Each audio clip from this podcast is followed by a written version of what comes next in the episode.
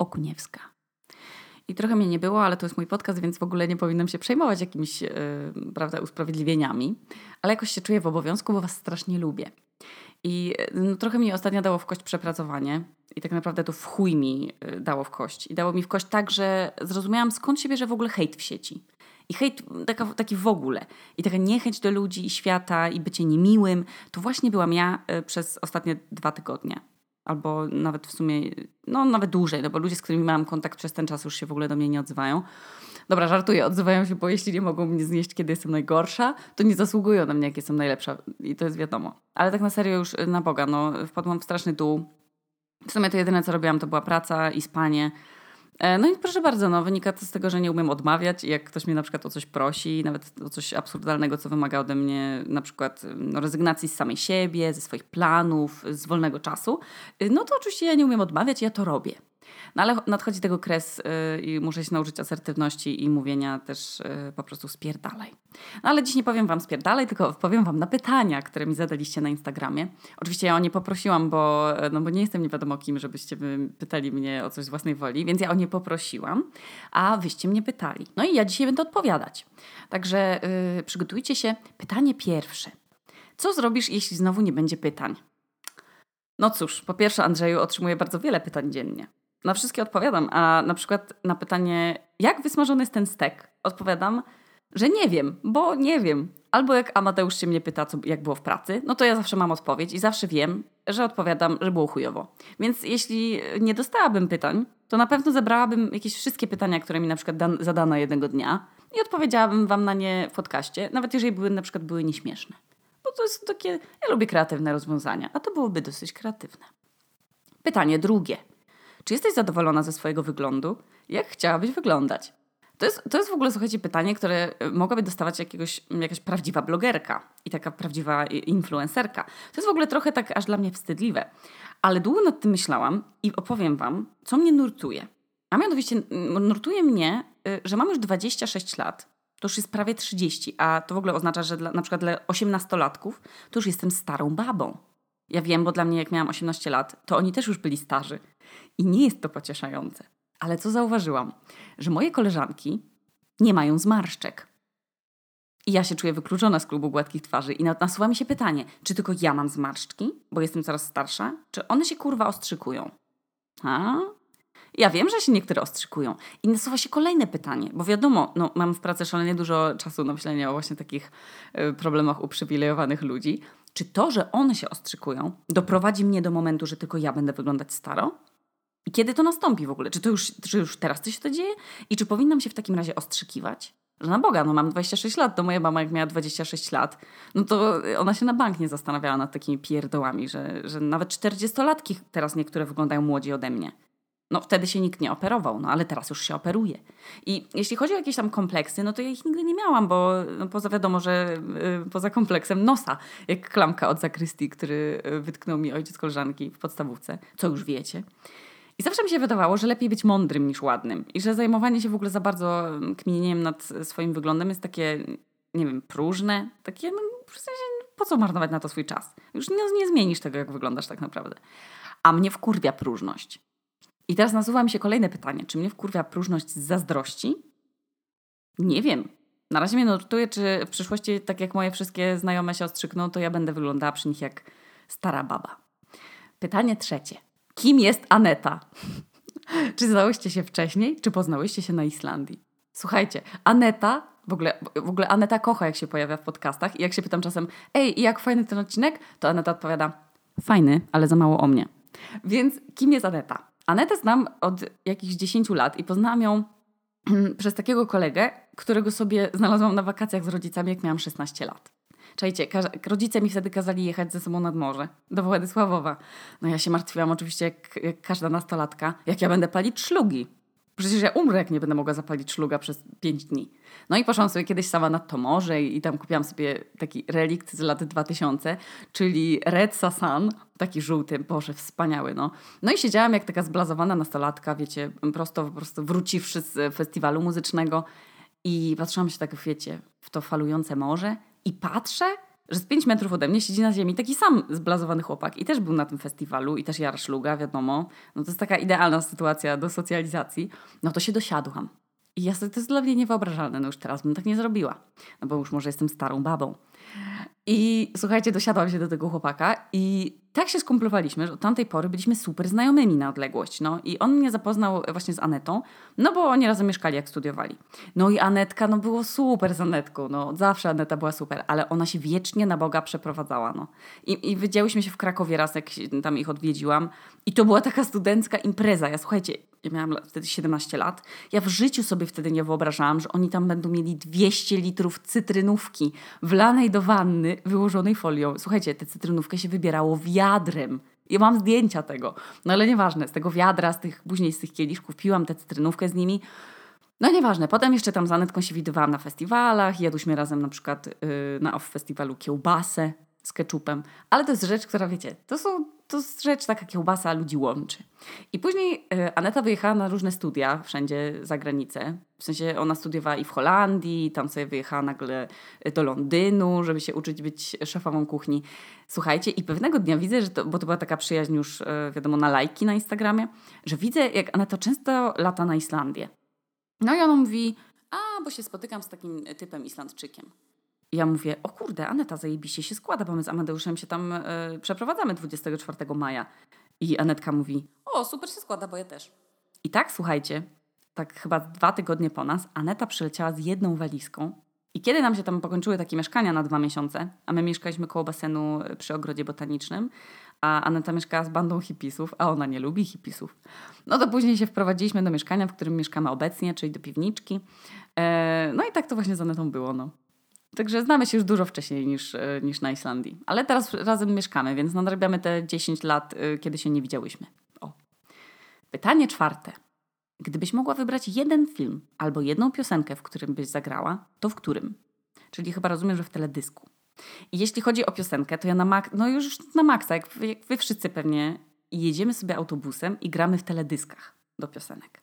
No więc ja gram w tych teledyskach różnych, albo na przykład jak idę przy oceanie i leci jakaś piosenka, co była y, czołówką na przykład jakiegoś serialu, na przykład serialu Roswell, tam tego o tych kosmitach, to ja od razu sobie wyobrażam, że ja gram w teledysku w czołówce tej piosenki.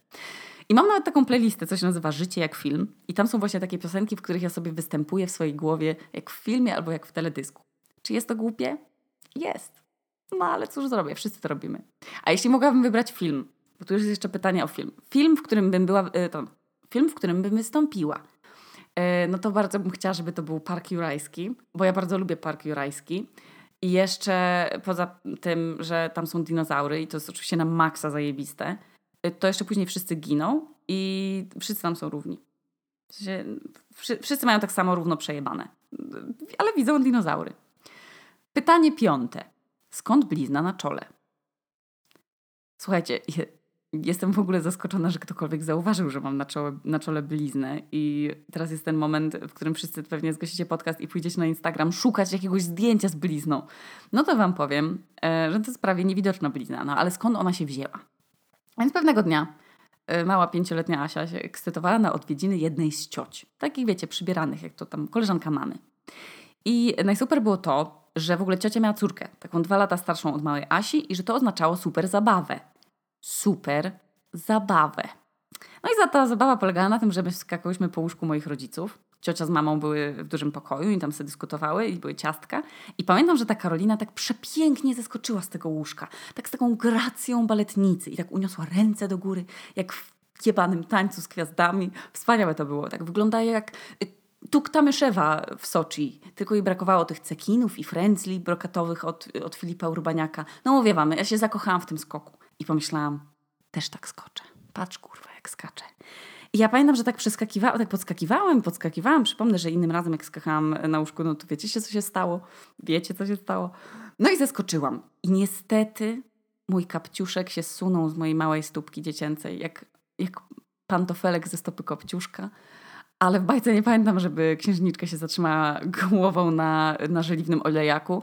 No i ten olejek odgrzania ubraniak, obranek na nim, to jest ten sam olejak. W każdym razie ja za, tak zaryłam łbem, tym małym czerepem swoim dziecięcym w ten olejak i wstaję. Oczywiście wiecie, taka ta pełna konspiracja, jak to dzieci, że już chciałam uza, tak uzgadniać wersję, co mówimy mamie i w ogóle żeby nic nie mówić mamie.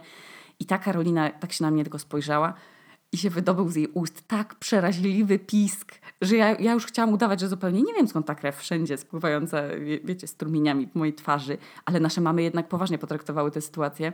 E, no i w 10 minut mnie tata zawiózł e, taką naszą starą ładą, wywiesz, w ogóle wyłożoną e, kocami, żeby mnie zabrudziła, prawda, tej przepięknej tapicerki tej łady. Później w tych kocach w ogóle po praniu Alfons, mój kot, mieszkał w budzie swojej. No ale nieważne. Byłam tam na tym szyciu w szpitalu i, i stamtąd to już tylko pamiętam, że tak się darłam i tak szarpałam tymi, wiecie się, na tym łóżku, że musieli mnie na tym łóżku operacyjnym trzymać chyba w sześć osób. Ja, później już tylko pamiętam, że mama mi zdejmowała szwy w kuchni, sadzając mnie na blacie w kuchni i dając mi do buzi całe tony gumy mamby, żeby mi się posklejało tam wszystko i żebym nie krzyczała. Także taka to tam była historia. Nie wiem w ogóle, czy pytasz o tę samą bliznę, y, Patryku, bo mam też taką jedną po prostu z ospy. No ale ta o olejaku jest chyba fajniejsza i ciekawsza. Pytanie szóste. Skąd jest Ted? W sensie narodowości. Jak udało ci się trafić na dobrego i fajnego terapeutę? Odpowiadam. Ted jest Amerykaninem. Yy, poczekaj, poprawię się. Ted jest Amerykaninem, yy, który ma polskie korzenie i pewnie dlatego część Polaków w Reykjaviku dzwoni do niego i z powodu tego jego polskiego nazwiska myślą, że to jest polski psychoterapeuta i on wtedy z tym żalem cały czas musi im tłumaczyć, że on nie zna polskiego, tylko miał polskiego dziadka. No i Ted w ogóle nigdy nie był w Polsce i teraz chyba w kwietniu się y, pierwszy raz wybiera ze swoją mamą. No i co lubi na przykład Ted? Ted lubi kolorowe skarpetki, interesuje się masą y, takich wspaniałych, ciekawych rzeczy i ma wspaniałe poczucie humoru. Y, zajmuje się też w ogóle art therapy, czyli taką terapią przez sztukę. No i ludzie u, u Teda malują, kleją z modeliny, tańczą. No, słuchajcie, tam on ma takie szerokie kwalifikacje, że on do każdego jest w stanie dotrzeć. I taką piękną rzeczą u Teda są rytuały że każdy jego pacjent, w tym ja na przykład, oczywiście można tego odmówić, no ale nie wiem, czemu by sobie tego odmawiać, to każdy jego pacjent mm, ma z nim taki pełen, e, pewien wybrany przez siebie rytuał, który powtarza się zawsze z TEDem na końcu każdej sesji. No i na przykład tam niektórzy podlewają mu kwiatki, e, inni ustawiają równo książki, jeszcze inni tam sobie wymyślili na przykład, że inaczej będą te książki ustawiać, na przykład, nie wiem, w innym porządku, od dużej do małej. E, no niektórzy na przykład robią z nim jakieś pozycje jogi, jeszcze inni krzyczą. A ja na przykład y, robię z TEDem na koniec każdej sesji trzy głębokie wdechy i wydechy, stojąc z TEDem naprzeciwko siebie i, i dymiąc na niego kawowym oddechem. Y, I to jest chyba tylko dlatego, że jak przyszłam do niego na pierwszą sesję, to byłam tak w tragicznym stanie i tak strasznie płakałam, że się tak, tak wiecie, się zapowietrzałam i po prostu to jedyne, co mi przyszło do głowy, czyli te trzy oddechy. No i terapia z TEDem y, jest po angielsku, tak, a TEDa dostałam w ogóle od Anety.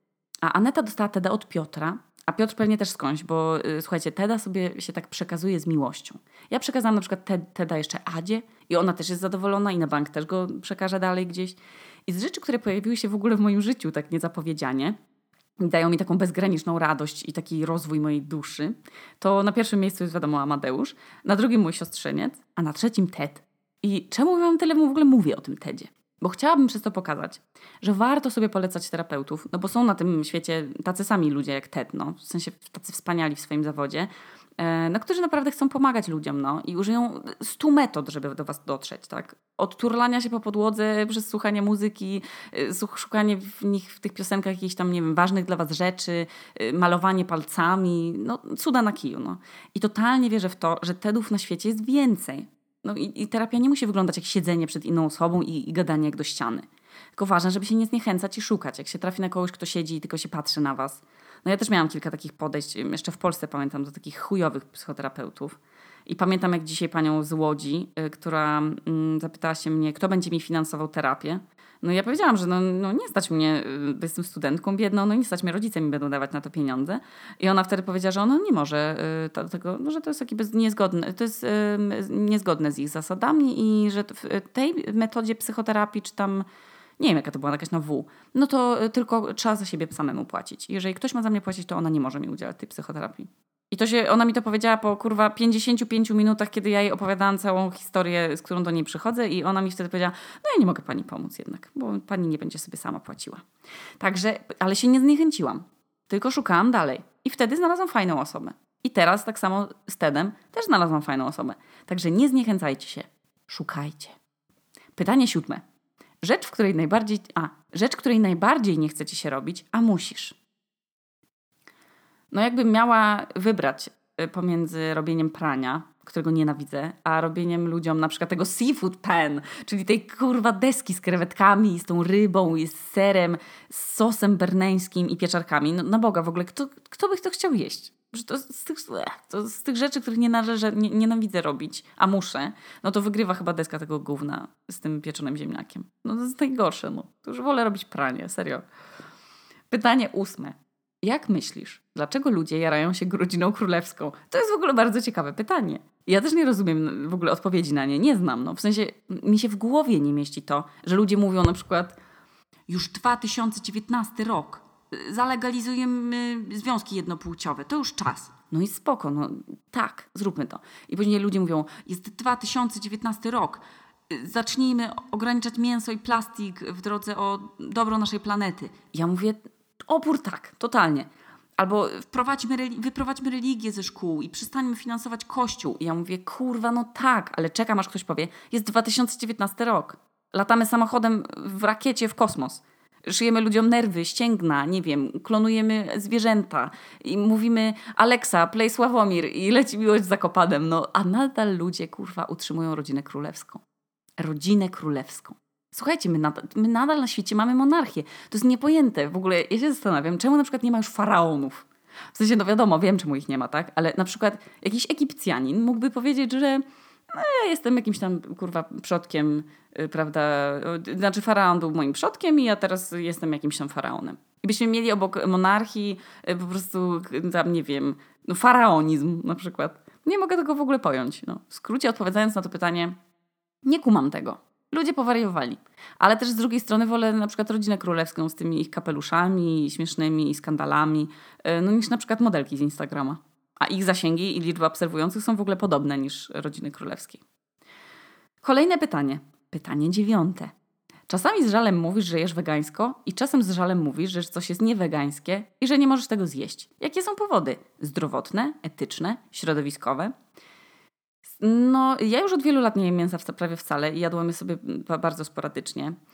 No, potem za Modeuszem ponad rok byliśmy weganami, więc to, jest jakby temat mi znany i e, dlatego znów się staram jeść wegańsko. I tak się nawet zastanawiam, czy ludzie, którzy jedzą mięso i oni jeszcze nie byli nigdy, wiecie, na diecie wegetariańskiej albo na wegańskiej, to oni nie, to oni nie wiedzą, jak, jak spoko jest brzuch i żołądek, jak się czas nie je mięsa i jak, yy, za przeproszeniem, się spoko robi kupę i że człowiek się czuje zdrowszy. W sensie nie, nie wiem, jak można w dzisiejszych czasach jeść mięso i ryby, skoro inteligentni ludzie mają świadomość, że to jest pełne śmieci w środku. Ja nie mówię tylko o jakości zdrowej, zdrowotnej, ale to jest po prostu taki syf z wody, no. No nie wiem w sumie, jak można nie, nie rozważać takich kwestii wegańskich chociaż raz w, ży w życiu. No, wydaje mi się, że to jest trochę lenistwo i, i, i tak zwłaszcza w dzisiejszych czasach, mm, trochę lenistwo i też, nie wiem, jakaś ignorancja. Nie wiem. No lubię ze zajebać knopersa albo, albo kinder czekoladę, wiadomo. Ale robię to bardzo rzadko, no bo nie znalazłam dla nich zastępstwa jeszcze. Ale na przykład dla burgerów, sera, mleka, bitej śmietany, nawet pizzy. O, poczekajcie, muszę się wziąć. Reszty. Reszty słodyczy, no dla kebaba, no dla wszystkich tych innych rzeczy da się znaleźć zastępstwo. I mimo, że nie, nie mogę się w 100% tak, uznawać za, za wegankę, no bo to by było dla mnie za trudne, no robię tyle, ile mogę, no. Więc mam 4 dni w miesiącu, w które mogę jeść niewegańsko i wtedy sobie pozwalam na czekoladę albo, albo jakieś ciasto. I polecam te opcje, no. Bo lepiej robić tyle i mieć 4 dni niewegańskie, niż na przykład w ogóle tego nie robić i cały czas jeść mleko i, i jeść mięso. Polecam to. Pytanie dziesiąte, już ostatnie chyba. Gdybyś była słowem, to jakim? I co daje ci takie maksimum szczęścia? To są, to są dwa pytania. Oszukaństwo. Ale odpowiem. Jakbym była słowem, to jakim? Hmm. O, byłabym słowem przepięknym. One, ono oddaje w ogóle moje życie w 100%. I jest to słowo zmarnowana. No bo na przykład marnuję właśnie te wszystkie szanse, które mi życie daje i jestem wiecznie zmęczona, czyli też jestem zmarnowana. To też pasuje, nie? I marnuję też własną energię na rzeczy, które w ogóle są bez sensu. Na przykład wiecznie chodzę, wiecznie chodzę do celu naokoło. Ja nie wiem, no zawsze się po czasie okazuje, że w ogóle droga do jakiegoś miejsca, którą ja sobie zaplanuję, bo sobie myślę, o tu jest tak, pójdę tą ulicą i tą, a później tam jest jeszcze taki skrót. I mi się wydaje, że ja mam, słuchajcie, no wtedy krótszą drogę, a zawsze się okazuje, kurwa, że ja w ogóle idę na, na no nie wiem, jakimś wielkim kółkiem idę. I marnuję też czas na social media, marnuję, w ogóle słowo zmarnowanie to jest bardzo ładne słowo. Zmarnowanie. No i kolejne pytanie w pytaniu. Co daje, co daje mi maksimum szczęścia? Jezu, jest kilka takich rzeczy. Ja w ogóle mam już, jest pisane i ja zrobię o nich odcinek, bo będzie to odcinek o najlepszych uczuciach na świecie. To są te takie uczucia, które nas tak okryją kucykiem tak się czuje człowiek najlepiej na świecie. I to są uczucia na przykład takie, jak jesteście na maksa spoceni i jest w ogóle najgorzej gorąco i albo biegaliście na przykład. Jesteście tacy na, no, totalnie spuchnięci już od tego gorąca i wszystko wam się klei do ciała i takie włosy, o, brzydliwe. I wchodzicie pod zimny prysznic. I on tak obmywa was i czujecie taką ulgę. Już wiecie, że ta woda, która jest na waszym ciele, to nie jest ten smrodliwy pot albo pył z ulicy, tylko to jest ta czysta woda. No Boże święty, ja o tym zrobię osobny odcinek. Tam mam całą listę tych wspaniałych rzeczy. Ale maksimum szczęścia. No to jest wtedy, kiedy mam wolny dzień. Ja absolutnie nic nie muszę. Z Amonduszem się w ogóle na przykład wtedy nie kłócę, widzimy się z jakimiś znajomymi, jemy pyszne rzeczy, bo idziemy gdzieś do jakiejś knajpy na przykład i mogę się ładnie ubrać kurwa, no to wspaniały dzień, jak ja się mogę ładnie ubrać, a nie w taki kuchenny uniform, wiecie, jak codziennie. No i jeszcze by było idealnie, żeby do tego, tego takiego wspaniałego dnia doszedł masaż. To by było super. I żeby było ciepło. I to, to jest w ogóle, w ogóle maksimum mojego szczęścia. I jeszcze, żeby mogła troszeczkę polulać yy, dziecko jakieś małe. To tak. No i koniec, słuchajcie, dzisiejszego odcinka. Nawet nie wiem, tu, czekajcie, sprawdzę ile on trwa już. No bardzo, no to taki timing dobry, no. I co mam jeszcze Wam tutaj na mojej liście do powiedzenia? Proszę bardzo. No o, na przykład, że Wam powiem, że zrobienie sobie tej e, no, takiej tygodniowej przerwy od podcastów, ono mi bardzo dużo dało w ogóle. I mam przynajmniej sześć nowych tematów na Tuło Kuniewską. Naprawdę. I, I, na mój drugi podcast, y, czyli ja i moje przyjaciółki idiotki, też mam masę pomysłów i masę w ogóle wiadomości zajebistych, które muszę chyba zrobić jeszcze oddzielną serię w tym podcaście, gdzie będę tylko czytać wiadomości od, y, od idiotek. Jestem w ogóle pełno entuzjazmu. I jestem też w ogóle onieśmielona tym, co się wokół tego dzieje, bo, bo pojawiają się różne propozycje i y, no, robię bardzo duże oczy, kiedy one się pojawiają. No i ostatnio gadałam w ogóle z Tedem o tym, bo znowu wróciliśmy do tego, jaka była od początku intencja podcastu tego w ogóle. I że w tym pędzie rzeczy, które się dzieją, że, że godzę się na to, na to za dużo godzin w pracy, że nakładam na siebie taką presję czasową w ogóle tych podcastów, bo mi się cały czas wydaje, że wy jako słuchacze tego oczekujecie, że co tydzień będzie odcinek i że co tydzień będą treści na obu podcastach. I ta drama, którą tam sobie sama urządziłam w zeszły poniedziałek na Instagramie, gdzie się już rozbeczałam tak finalnie i powiedziałam wam, że... Powiedziałam wam, dlaczego się rozbeczałam. Yy, I dostałam od was wtedy masę wiadomości. Że wy, jakby cały clue tego wszystkiego, cały jakby sens główny, to było to, że wy niczego ode mnie nie oczekujecie. I żebym ja odpoczęła, i że nie masz pośpiechu, i że życzycie mi na maksa dobrze, i, i żebym się niczym nie przejmowała. I wtedy, jak to powiedziałam Tedowi, to on powiedział: Zobacz, Asia. Czyli to jest dokładnie to samo, czy to, to, to, co ty czujesz do nich. Że niczego od nich nie oczekujesz. I też życzysz im jak najlepiej się da. W sensie swoim słuchaczom. I dowiedziałam się właśnie wtedy, że spełnia się ta intencja, którą z Tedem umieściliśmy na mojej tablicy. I jest to, no że to, to już było po tym, jak chciałam zrobić z tego podcastu e, pudełko z własnymi myślami, takimi dla siebie, na starość, ale później, kiedy zaczęło słuchać tego więcej osób niż, yy, niż ja sama i moi znajomi, no to ta intencja się tak przerodziła w stworzenie takiej społeczności. Nie wiem, no nie brzmi to tak dobrze po polsku jak po angielsku. No po angielsku to brzmi jako community i to jakoś lepiej tutaj pasuje. I, no ale takiej społeczności, w której każdy by się czuł dobrze i taki się czuł chciany i nie czuł się wcale samotnie z tymi swoimi dziwactwami i lękami. I no kurwa, co mam tu dużo mówić, no. To się wydarzyło. I to nie jest tylko już społeczność Tłołkuniewskiej i, i społeczność idiotek, no tylko te grupy się przenikają i one się ze sobą dogadują i to jest w ogóle wspaniałe, no, że kurde, na maksa jest to piękna rzecz że, że dzięki temu nie tylko ja się nie czuję ze sobą źle, że jestem jakimś dziwadłem w ogóle i że mam takie przemyślenia i, i, nic w życiu po prostu mi się nie wydaje, nie udaje, ale widzę, że wy też czerpiecie z tego garściami i, i, i tak się rodzą sekty, kochani. Że ktoś mówi jakieś dziwne rzeczy o przyszłości, o celach, o marzeniach, a ja na przykład mówię o braku celu, o niepewnej przyszłości, O tym, że nie wiem, nie wiem, gdzie, tam się, gdzie się wrzuca puszkę półpełną napojów w fast foodzie, albo jak się obsługuje kurki w łazienkach. No, no wy tego słuchacie i mówicie, cześć, no ja też tak mam. I to jest, to no dobra, sekty są nielegalne. Więc no, ale sprawdziłam y, wczoraj, ile osób potrzeba do założenia nowej religii. I słuchajcie, na stronie internetowej y, infor.prawo przeczytałam, że trzeba do tego 100 wyznawców. Więc totalnie my to możemy zrobić, słuchajcie. Nawet partię polityczną już niedługo będziemy mogli założyć. No ale odezwał się do mnie koleś z prawdziwej sekty. I jest to sekta, która się nazywa Patronite. No i że on by chciał, żebym ja tam się do nich dołączyła i że w ogóle fajnie, że on tam mnie totalnie mnie tam widzi. No i ja, słuchajcie, od czasów jak chodziłam dwa tygodnie, przez dwa tygodnie na zuchy, no to ja, ja nie byłam nigdy już w żadnym klubie. No więc mu napisałam, że sorry stary, no ja się nie czuję chyba gąciarzem. Ja bym się w ogóle czuła zupełnie przyparta do muru, że ktoś mi płaci i na przykład i wymaga wtedy, nie? A ja, ja na przykład nie dodam w tygodniu odcinka. No i słuchajcie, on mnie zaczął tak przekabacać, nie? Jak taka cyganka, że no ale to przecież fajne, że on sam wspiera takiego i takiego i tam takiego, bo chce na przykład patrzeć e, na rezultaty jego pracy, albo po prostu, nie wiem, wspierać go, albo tam coś tam.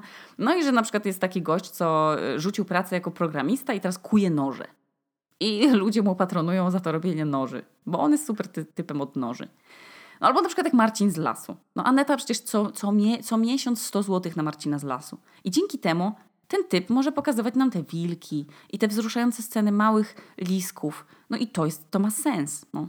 To ma sens. I wiecie, ja już się prawie z tym przywódcą sekty posprzeczałam, no bo, no bo nie można od ludzi brać pieniędzy. Ja, ja chcę, to jest taka była intencja, także ja chcę im i, i sobie, i im robić dobrze i miło. I chcę, żeby oni w tych podcastach mieli taki ciepły pokoik, żebyśmy my wszyscy tam mieli taki ciepły pokoik, gdzie są te ciuszki z kaloryferka, gdzie jest nanuk, yy, życiowi asystenci dla każdego i, i gdzie w tym pokoju nie trzeba być dorosłym i w ogóle nic nikomu udowadniać, nie? I ja mu grzecznie odmówiłam. A on powiedział, dobra, to jak się tak tego boisz, nie? To, to się zapytaj swoich słuchaczy, co oni sądzą i czy chcieliby ci na, za ten swój czas i, i effort, ten, ten wkład twój i porady od Teda, no czy na przykład oni by ci chcieli płacić 5 zł za to miesięcznie. I niech oni ci powiedzą, ej, to jest spoko, albo nie, ej, weź się, sprzedałaś się, idź lepiej do roboty, więcej. No i obie te możliwości wzbudzają we mnie takie poczucie zakłopotania i też jakieś takie, kurwa, nie wiem, dziwne, bo ja się nie lubię w ogóle upominać o swoje na przykład, nie? Więc jeszcze upominanie się o nie swoje, to już w ogóle, jeżeli ja nie potrafię mojemu pracodawcy powiedzieć, ej, słuchaj, stary, wypłaciłeś mi złe nadgodziny. Powinnam dostać tyle i tyle procent, a ty mi wypłaciłeś tyle i tyle procent. I ja mam problem z tym, żeby to zrobić. Więc ja mam też problem, żeby powiedzieć, ej, płaćcie mi. Bo że ja nic takiego nie robię. Ale, no tak się dogadałam z tym typem, że niech lud zadecyduje. Że tak czy nie. I zrobię ankietę na Facebooku i na Instagramie oraz przyjmuję także listy, maile, gołębie pocztowe, wszystkie formy komunikacji. Niech lud zadecyduje. I ja wtedy dam temu, temu typowi z Patronite'a odpowiedź a tymczasem e, wysyłam Wam dużo, a w ogóle wrzucę Wam te komunikacje, bo wydaje mi się, że ten, te maile pomiędzy mną a nim to jest w ogóle bardzo śmieszna rzecz, więc wstawię to gdzieś na Instagram. A tymczasem e, no, wysyłam Wam dużo islandzkiego powietrza czystego i, i troszeczkę takiej rybnej bryzy z nad oceanu. Także tu Okuniewska z piwniczki w Reykjaviku, a to były marcowe pytania i odpowiedzi.